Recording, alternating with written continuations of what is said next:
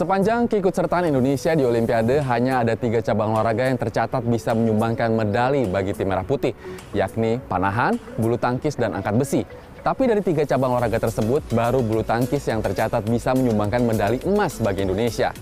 Dan di Olimpiade Tokyo nanti, bagaimanakah peluang tim bulu tangkis Indonesia untuk dapat meneruskan tradisi emas tersebut?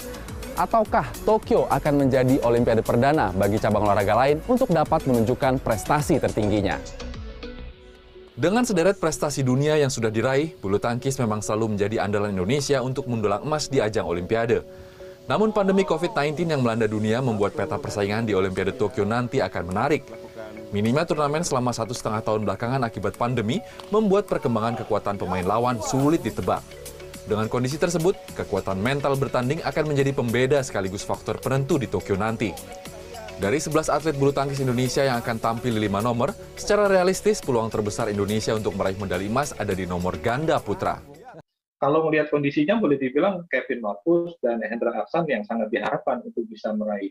Dan dari sisi undian pun tetap saja harus ekstra hati-hati, karena Kevin Marcus bergabung dengan Li Yang Wang Chilin dari Taiwan, yang di luar dugaan di leg Asia kemarin mereka mencatat hat-trick 3 pekan 3 gelar juara. Jadi memang saya kira persaingan di ganda putra ini relatif cukup keras ya, diikuti oleh 16 pasangan. Ya mudah-mudahan di fase grup ini benar-benar menjadi ajang pemanasan yang bisa dilakukan oleh Kevin dan Marcus dengan mulus. Cabang olahraga lain yang tampil di Tokyo juga bukan tanpa peluang. Di angkat besi, lifter andalan Indonesia, Eko Yuli Irawan bertekad untuk menjadi penyumbang medali emas Olimpiade pertama bagi Indonesia di luar cabur bulu tangkis. Dengan progres latihan yang sudah dicapai, Eko yang turun di kelas 61 kg optimis dapat mengeluarkan penampilan terbaiknya di Tokyo nanti. Sebagai catatan, total angkatan terbaik Eko Yuli seberat 317 kg hanya terpaut 1 kg dengan catatan terbaik rival beratnya, lifter peringkat 1 dunia, Li Fabin asal Tiongkok.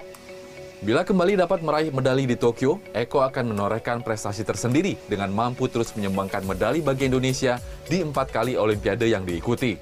Kita akan berusaha yang terbaik aja, yang mesti kita lihat di hari H, bagaimana peluangnya, kita lihat pemanasannya, lawan juga bagaimana, terus kesiapan kita juga bagaimana. Mudah-mudahan semua sesuai dengan yang kita inginkan. Mohon doa restunya untuk kami tim angkat besi Olimpiade supaya bisa memberikan prestasi yang terbaik. Pelepasan kontingen Olimpiade Indonesia secara resmi dilakukan Presiden Joko Widodo di Istana Negara pada 8 Juli lalu.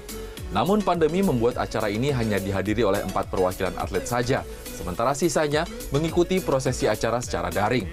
Dengan total 28 atlet yang berangkat, mereka akan tampil di cabur atletik, panahan, rowing, menembak, bulu tangkis, angkat besi, renang, dan selancar. Erlangga Wisnuaji, Softan Herdiagama, Jakarta.